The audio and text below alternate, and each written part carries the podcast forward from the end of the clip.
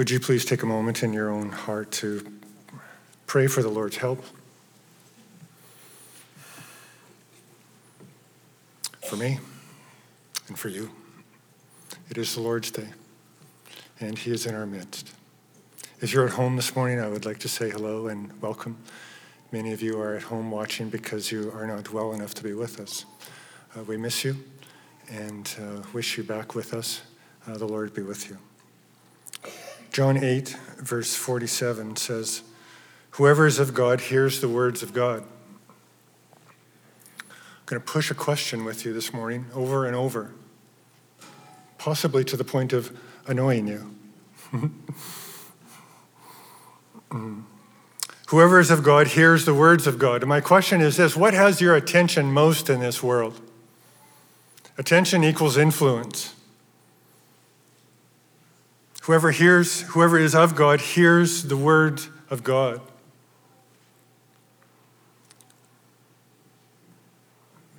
The point of the series that is called One Fear is the idea that there is just one fear to rule all fears. The Bible never tells us to be without any kind of fear.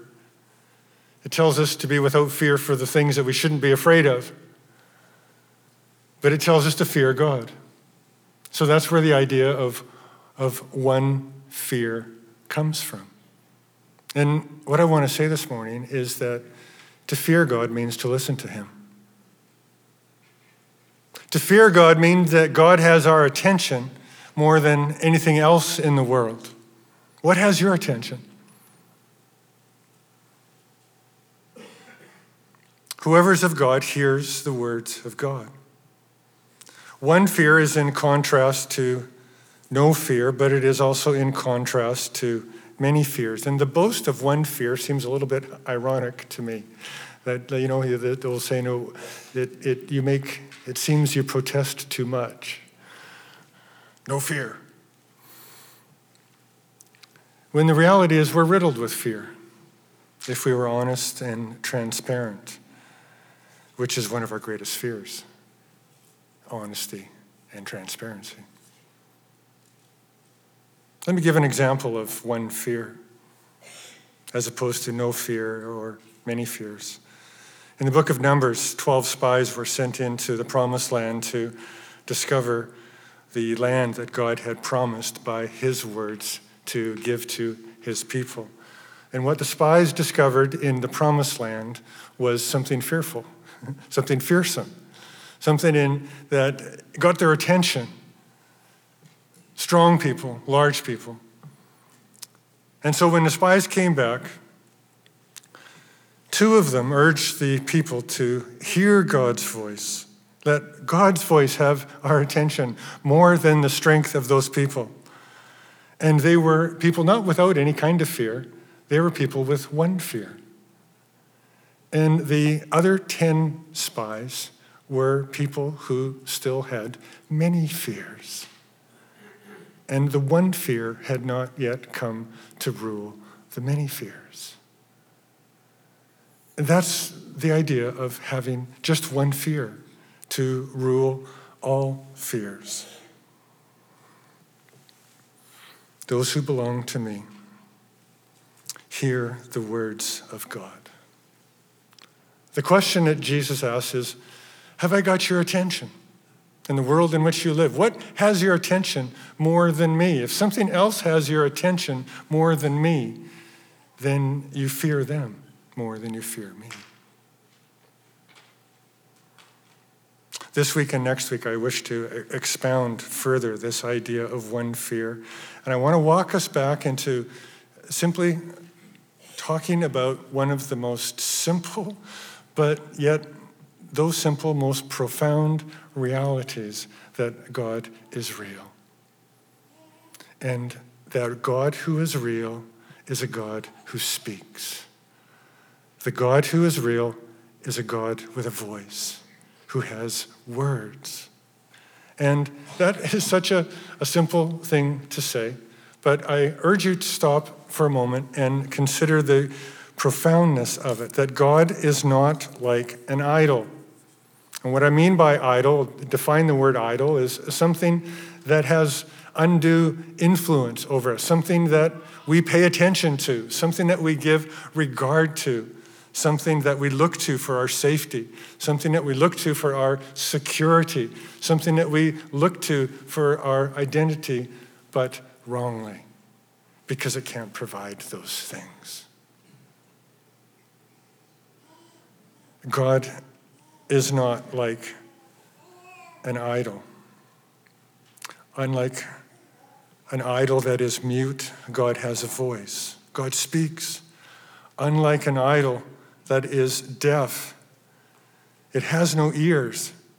God hears. He speaks and He hears. and so, to fear God, to have one fear instead of many fears, to fear God is to listen to the God who speaks and to speak to the God who listens. That's prayer. That's next week. We're going to talk about fearing God by speaking to the God who listens. God isn't an idol, He, he has ears, and we, we fear God by speaking to the God who has ears. But this week I'm focusing on this other one subject of God's distinction from an idol who has no voice, has no mouth, has no speech, that God is not like an idol. He has words. And to fear God is to listen to the God who speaks and to speak to the God who listens. God has words. Whoever is of God hears the words of God. When Israel discovered in the wilderness that this living God was not like an idol, that he had words, it was both a great shock as well as a great mercy. It was a great shock because they were already well familiar with the idols of the world. In fact, they had made their own idols. They were golden calves, where Aaron says, All the people gave me all of their gold, and these calves came out, and they worshiped them and attributed to those calves their deliverance out of Egypt. And the convenient thing about those, those calves, those golden things, is that they were mute.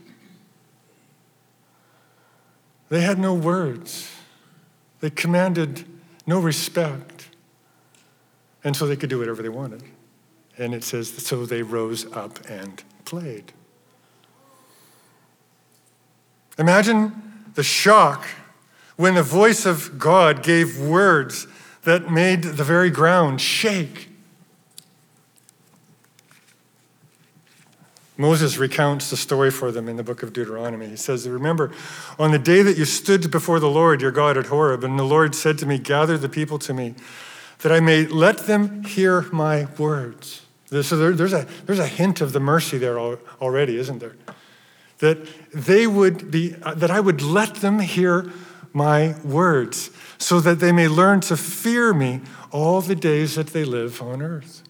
To fear God means to listen to God. Later on in the same chapter, Moses says, Did, did any people ever hear the voice of God speaking out of the midst of the fire as you have heard and still live? you lived through it. That's how, that's how much of a shock, though, it was to the, the distinction, the reality that God is not an idol. God speaks. But not only a shock, but more importantly than that, a great mercy. Because the words of God given to them, the voice of God that they heard, would deliver them from and lift from them the heavy burdens that idols put on people. Jeremiah 10, as was read earlier, don't be afraid of them. They can't do anything to you, but, Jeremiah says, the worship of idols in the nations, it says their customs are vanity. So idols don't have words, but they have customs, they have practices. And those practices, those customs of idols had two great marks. The marks, literally on their bodies, one of them was self harm. Remember Elijah on Mount Carmel with the prophets and all that, that they would do to try to get their God to pay attention to them? marking themselves up and cutting themselves. There's a, there's a, a very interesting, rather obscure part of God's law in, in Deuter- um, Leviticus chapter 20, where God says, Your priests shall not have bald spots. Your priests shall not cut the fringes of their beard. Do you know why? God wanted no association with the worship of the living God and the worship of idols. And the worship of idols always brought self harm. I've been reading through the book of Chronicles, and 2 Chronicles 33, a king comes to the throne. His name is Manasseh, one of the descendants of David. And his father was a godly father who followed the Lord in all things. And Manasseh was an ungodly leader who worshiped idols. And within that one generation, it says this about Manasseh and he sacrificed his sons to the god Moloch. That was the customs, that was the practice of idol worship. That was the burden that God was lifting from his people by saying, Don't fear them, don't be afraid of them, fear me. The other mark of idolship, uh, of worshiping idols, is exhaustion. And sorry if that deeply convicts you this morning. Exhaustion, they wear themselves out. The things that people rely on, the things that, that people depend upon. You know what? The idols of old and the idols of the world today haven't changed. They're full of self harm and they're full of exhaustion because they're never appeased. They're never satisfied. There's never an end to their demands. There's never peace with the voice of God and the words of God are so incredibly different. Imagine lifting the burden of that constant demand for appeasement with a voice that says, I am appeased through my own works, not through your works.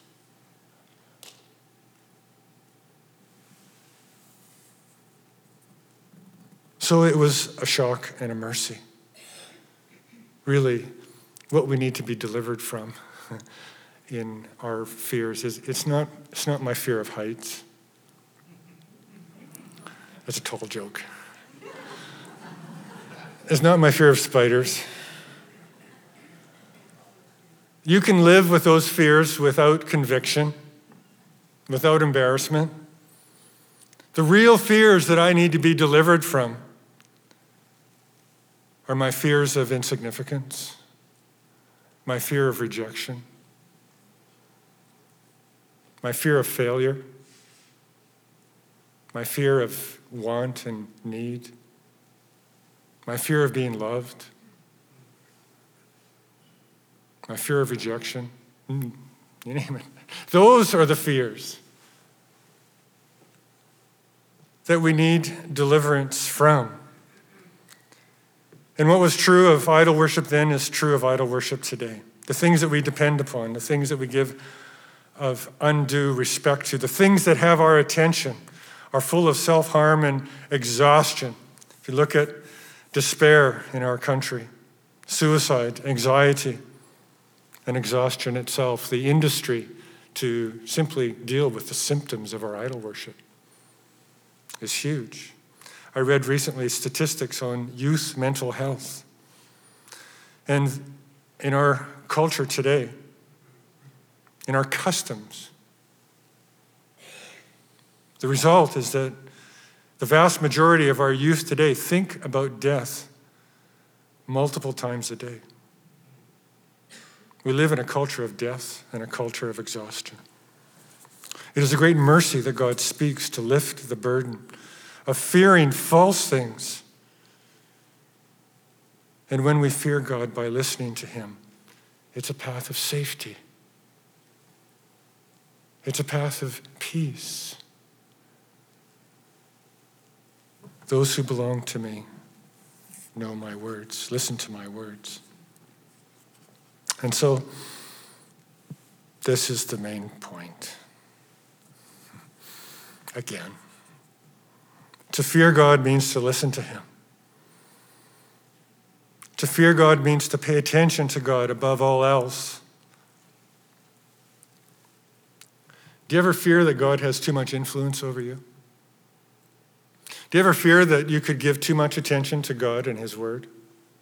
I think the fear of God is for that fear to go away, for that concern to go away, that, that God could ever possibly influence me too much, that His words could ever have too much of my attention.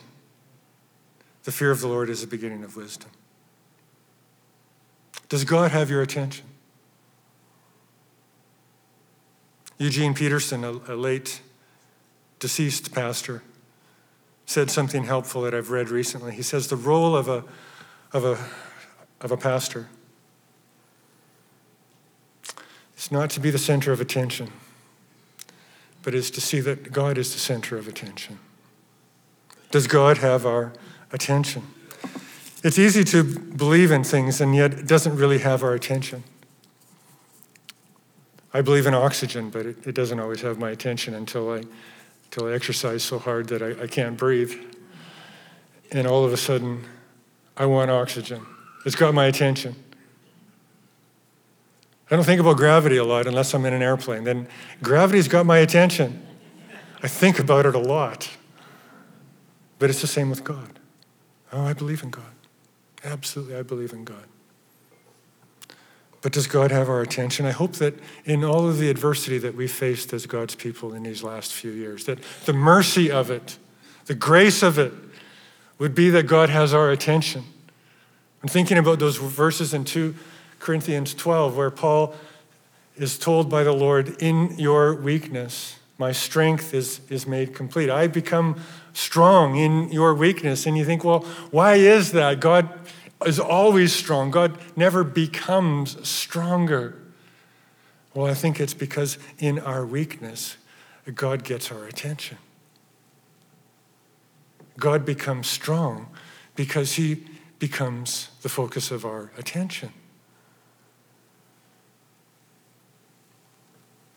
And I hope that in the midst of, of our world today, that we would understand the perplexity of heaven, looking on the inhabitants of the earth, just ask the question who would not fear the Lord God Almighty? Those words from Revelation 10 that were read earlier are repeated in Revelation chapter 15. In case you just think this is an Old Testament concept, that last book of the Bible that people search and look, well, what's going to happen in the end days? And, and the question that resounds there from heaven to the inhabitants of the earth in chapter 15 in the Song of the Lamb is this question from heaven reverberating to the inhabitants of the earth Who will not fear the Lord God Almighty?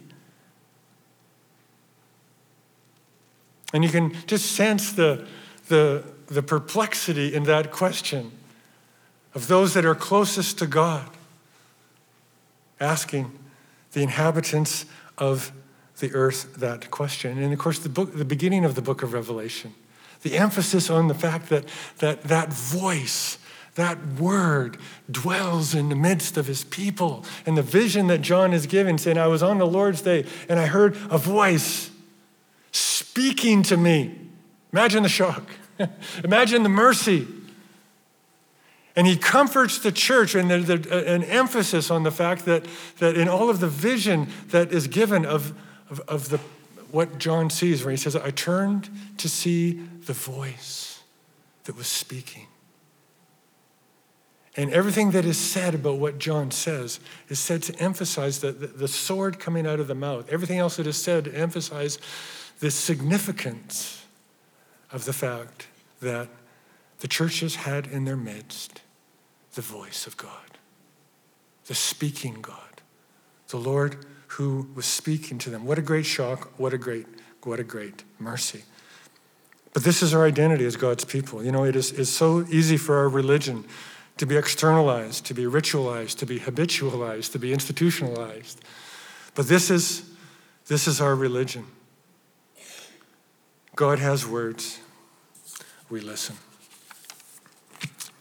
What is it? What does God talk about? So let's say God has our attention. let's say we agree with heaven that it would make sense for the inhabitants of the earth to fear the Lord God Almighty by listening to him. What does God say?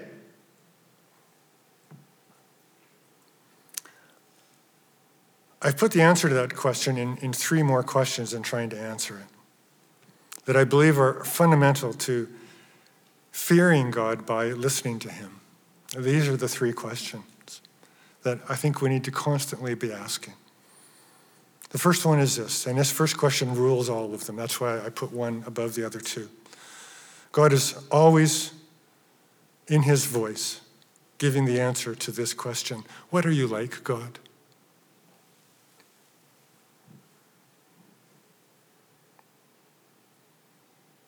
How would you answer that question?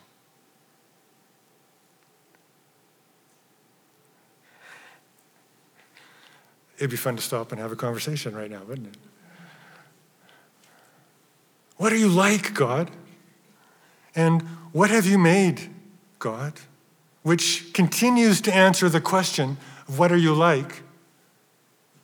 God speaks about what he has made in order to continue to answer the question, what am I like? And then the third question, Lord, what have you done? Speaking of redemption all that God does in the history of sin and mankind and rebellion and misery and the burdens of idol. What, what have you done? Speaking so much about what he has done, particularly in preparing for Christ and revealing Christ. If you're, if you're reading the Old Testament, you're always reading the answer to this question How are you preparing for Jesus, Lord? And if you're reading the New Testament, you're always answering this question How have you revealed Jesus to us?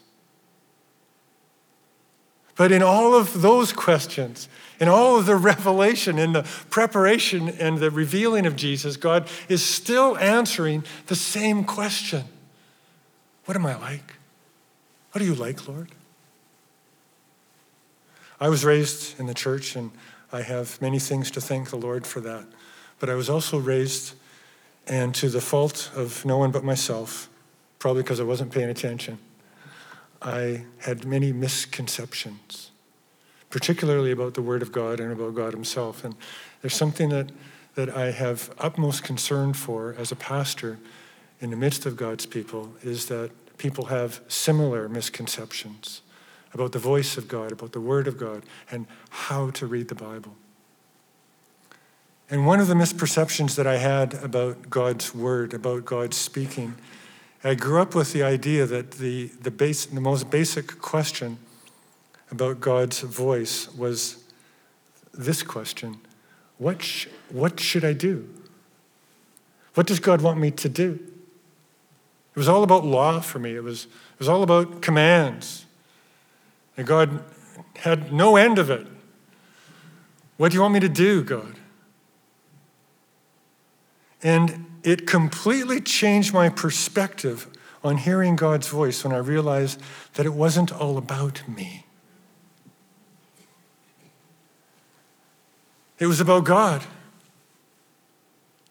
And I wasn't reading all the time to ask, answer the question, Lord, what do you want me to do? I was reading to answer the question, Lord, what are you like?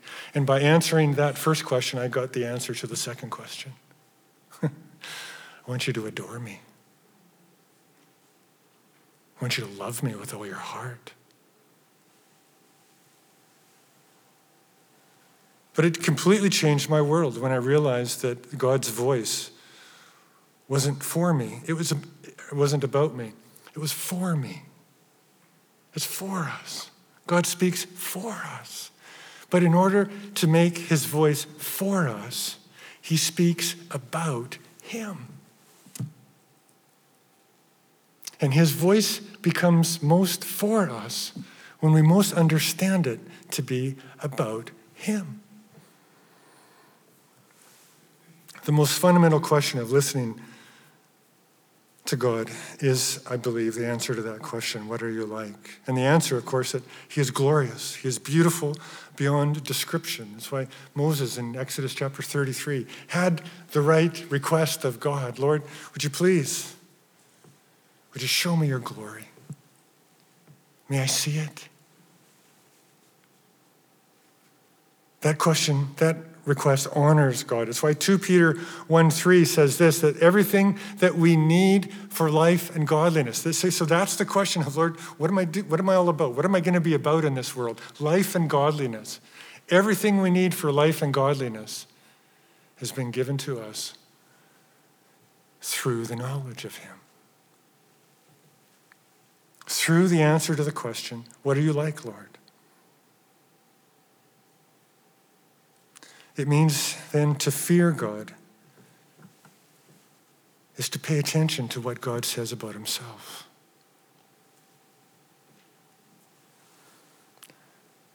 To fear God is to accept what God says about himself. You see, that, that's another misperception that, that I had about God's voice and I had to overcome in my life and to, to submit to the voice of God when God says, This is who I am. Because I had, I had lots in my head about what I thought God was like. In fact, I had lots in my head of what I wanted God to be like. And I had lots of problem texts.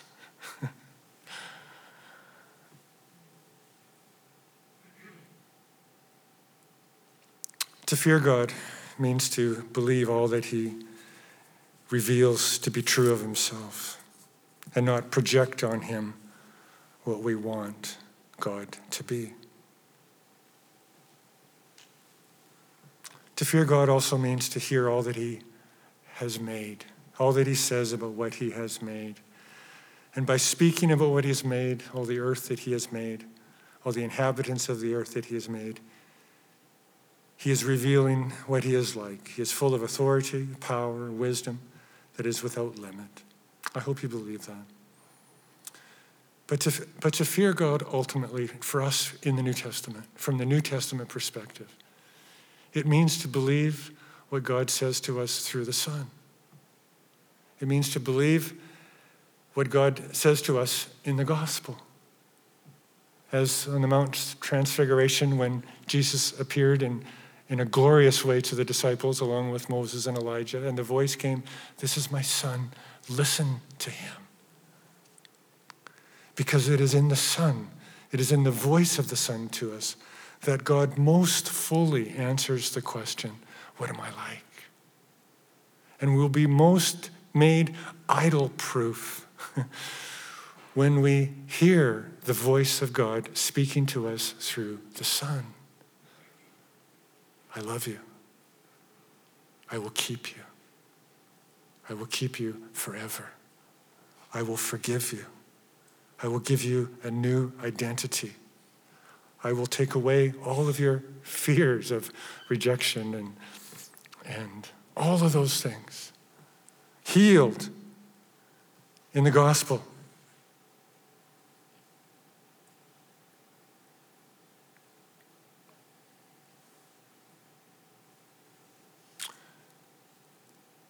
May God get our attention, particularly in Jesus. Would you pray with me? Lord God Almighty, I pray that you would heal us, Lord. Pray that you would heal our ears from any deafness that we might have.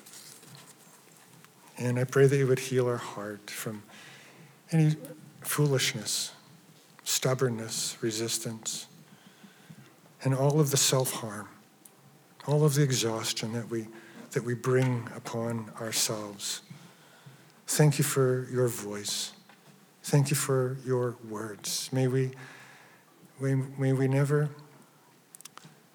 be lost understanding its significance and its treasure and its value. And may we never